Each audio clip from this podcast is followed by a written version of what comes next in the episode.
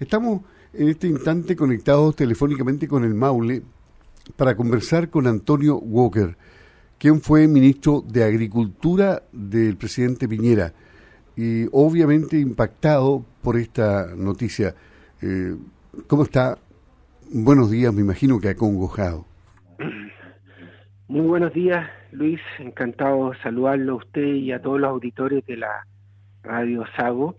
La verdad es que muy consternado, muy emocionado, muy impresionado ¿no? por la partida de un amigo, de un presidente de Chile, y tuve el gran honor y orgullo de haber sido su ministro de Agricultura y también tener una amistad con él hasta los últimos días en que me iba a pasar a ver al Maule, ¿no? En su vuelo a, a Ranco.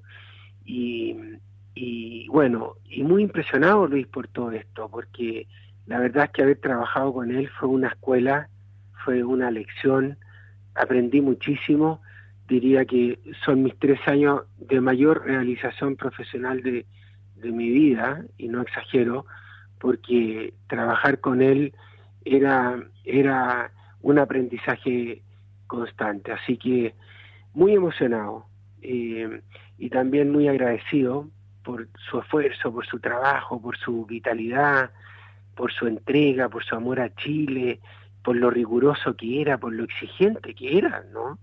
Y, yo creo que como agricultura debemos estar muy agradecidos de él. Usted, usted eh, vivió exactamente toda esa exigencia, esa perfección que él buscaba eh, y, y, pudo concretar muchas buenas ideas para la agricultura en sus tres años como ministro?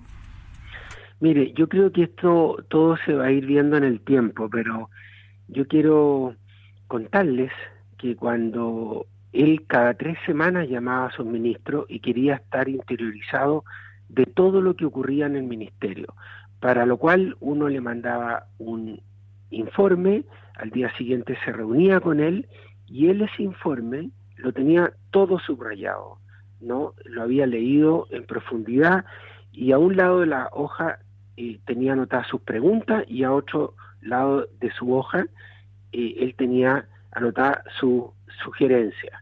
Todo era en papel, ¿no? Su lápiz Bic azul, rojo y su eh, regla infaltable.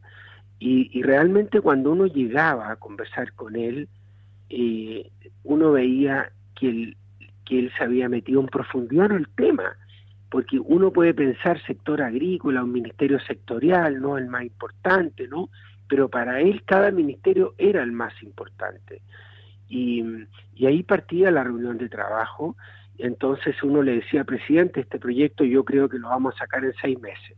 No, decía, usted lo tiene que sacar en tres meses. ¿no? Y el presupuesto de este proyecto es tanto. No, usted tiene que hacer ese proyecto por la mitad. Entonces, le cuidaba el centavo a Chile, por un lado. Era muy riguroso en el seguimiento de los proyectos. Si le gustaba un proyecto, íbamos con todo a desarrollarlo. ¿no? Eh, y, y, él eh, era muy experto en el tema del cambio climático. Él creía mucho en la producción de alimentos. Él creía que la producción de alimentos y la agricultura chilena tenía gran futuro. Por eso eh, se concentró tanto en abrir mercados en el lejano oriente, ¿no? Hablaba mucho de la sustentabilidad, hablaba mucho que la agricultura tenía que adaptarse al cambio climático, teníamos que mitigar el cambio climático y ser parte de la solución y no del problema. Eh, en fin, y siempre nos hablaba de que eh, la tecnología iba a avanzar muchísimo, etcétera, pero que la gente siempre iba a necesitar alimentarse y eso era irreemplazable. Y necesitábamos una agricultura sustentable, productora de alimentos saludables. Y esa era nuestra mayor ventaja comparativa, ¿no? Entonces, eh, realmente tomó muy en serio el tema de la agricultura, además que él es agricultor, ¿no? Tiene una crianza, una engorda eh, ahí en, en Ranco de, de, animales, también tenía cerezo, y, y arándanos, que hace un año me tocó eh, ir a recorrer el campo con él a caballo, con él y su administrador, esto justo hace un año en Coique, nos dimos una vuelta muy larga a caballo hablándome él de la agricultura regenerativa, ¿no? para producir carne. Y también después me dice, bueno, y ahora le toca a usted asesorarme en cerezo y en, en arándano. Y bueno, hicimos un recorrido en su huerto, muy entusiasta, como siempre, con muchas ganas. No había ningún sector de la economía al que, él no conociera. Entonces, eh, y bueno, y, nuestro legado eh, como ministerio, primero nos tocó enfrentar la pandemia, Luis, y dijimos, a Chile y a los chilenos no le van a faltar alimentos. Declaramos la agricultura como un servicio esencial muy rápido, ¿no? Llamamos a este comité de abastecimiento seguro de alimentos, creamos un protocolo, los agricultores muy rápido implementaron el protocolo y nunca a Chile y a los chilenos les faltaron alimentos en plena pandemia porque la agricultura nunca dejó de trabajar y de ahí viene el dicho el campo no para, ¿no? A Chile y a los chilenos no le van a faltar alimentos. Y eso lo hicimos con el presidente Piñera, ¿no? Y me tocó estar al lado de él en todo este proceso. Hicimos muchas reuniones con los transportistas, con los agricultores, con los gremios, las confederaciones campesinas, con Arturo Guerrero, la Vega Central, eh, ¿no? que ayer me llamó muy muy sentidamente, acordándonos de todas estas historias con el presidente Piñera, nos tocó enfrentar el estallido social. Él era el más fuerte de todo, él nos levantaba, ¿no?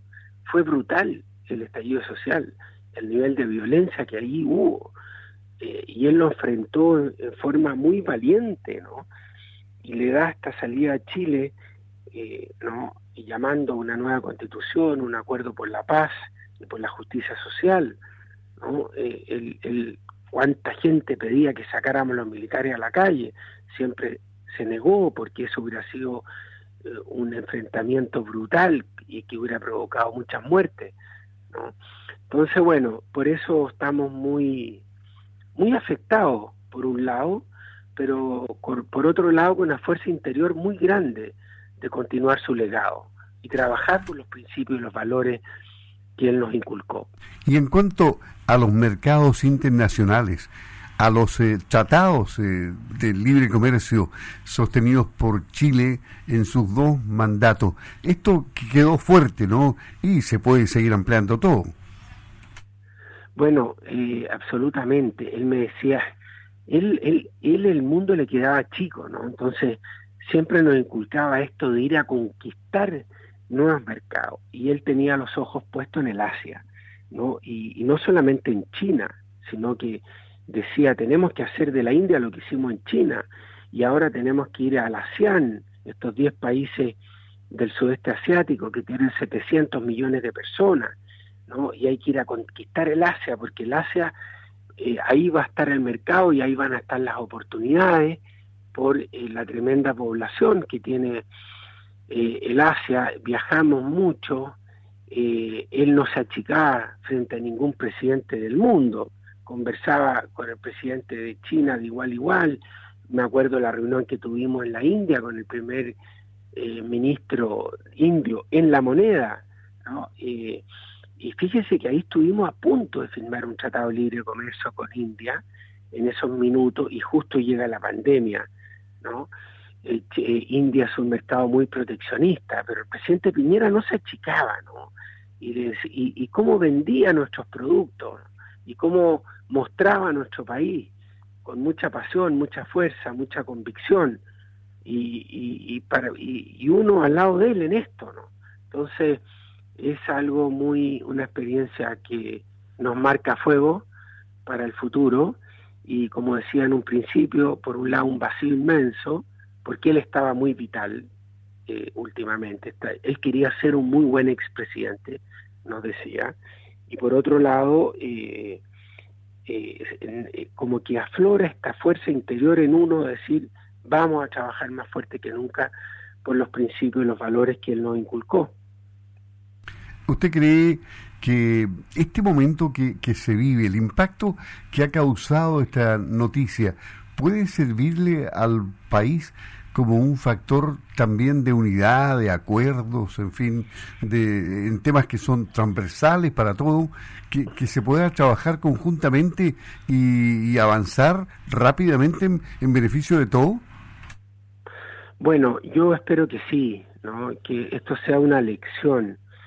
Quiero dar un ejemplo. ¿ah? Nosotros vivimos el estallido social, que fue en el fondo eh, una presión para que el presidente Piñera saliera del gobierno, que fue una presión muy antidemocrática.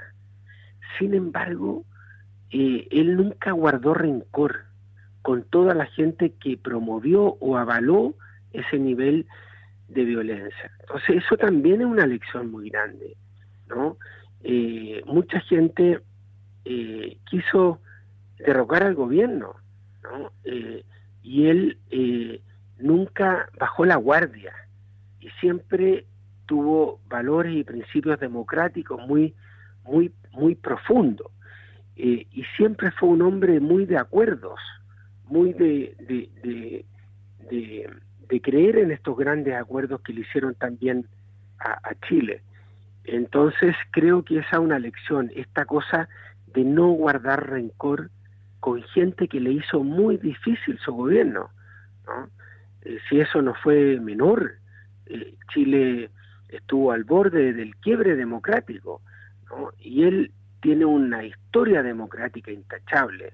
Él fue muy importante en la transición hacia la democracia, ¿no?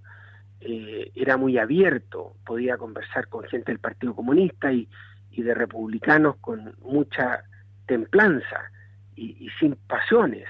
Lo que le importaba eran las razones, las ideas, ¿no? Eh, entonces yo creo que esa es una lección importante, ¿no? Esto de volver a los grandes acuerdos políticos para el desarrollo de Chile. El presidente de la Sociedad Nacional de Agricultura, SNA, Antonio Walker, quien fuera ministro de Agricultura del presidente Piñera, conversando aquí en Radio Sago en estas horas tan asiagas. Eh, un gusto haber hablado con usted, eh, señor Walker, que esté muy bien. Muchas gracias por hablar con Sago, que tenga un buen día. Hasta pronto. Muchas gracias, eh, Luis, y a todos los auditores de Radio, de Radio Sago. Un abrazo inmenso. Hasta luego. Hasta luego, gracias.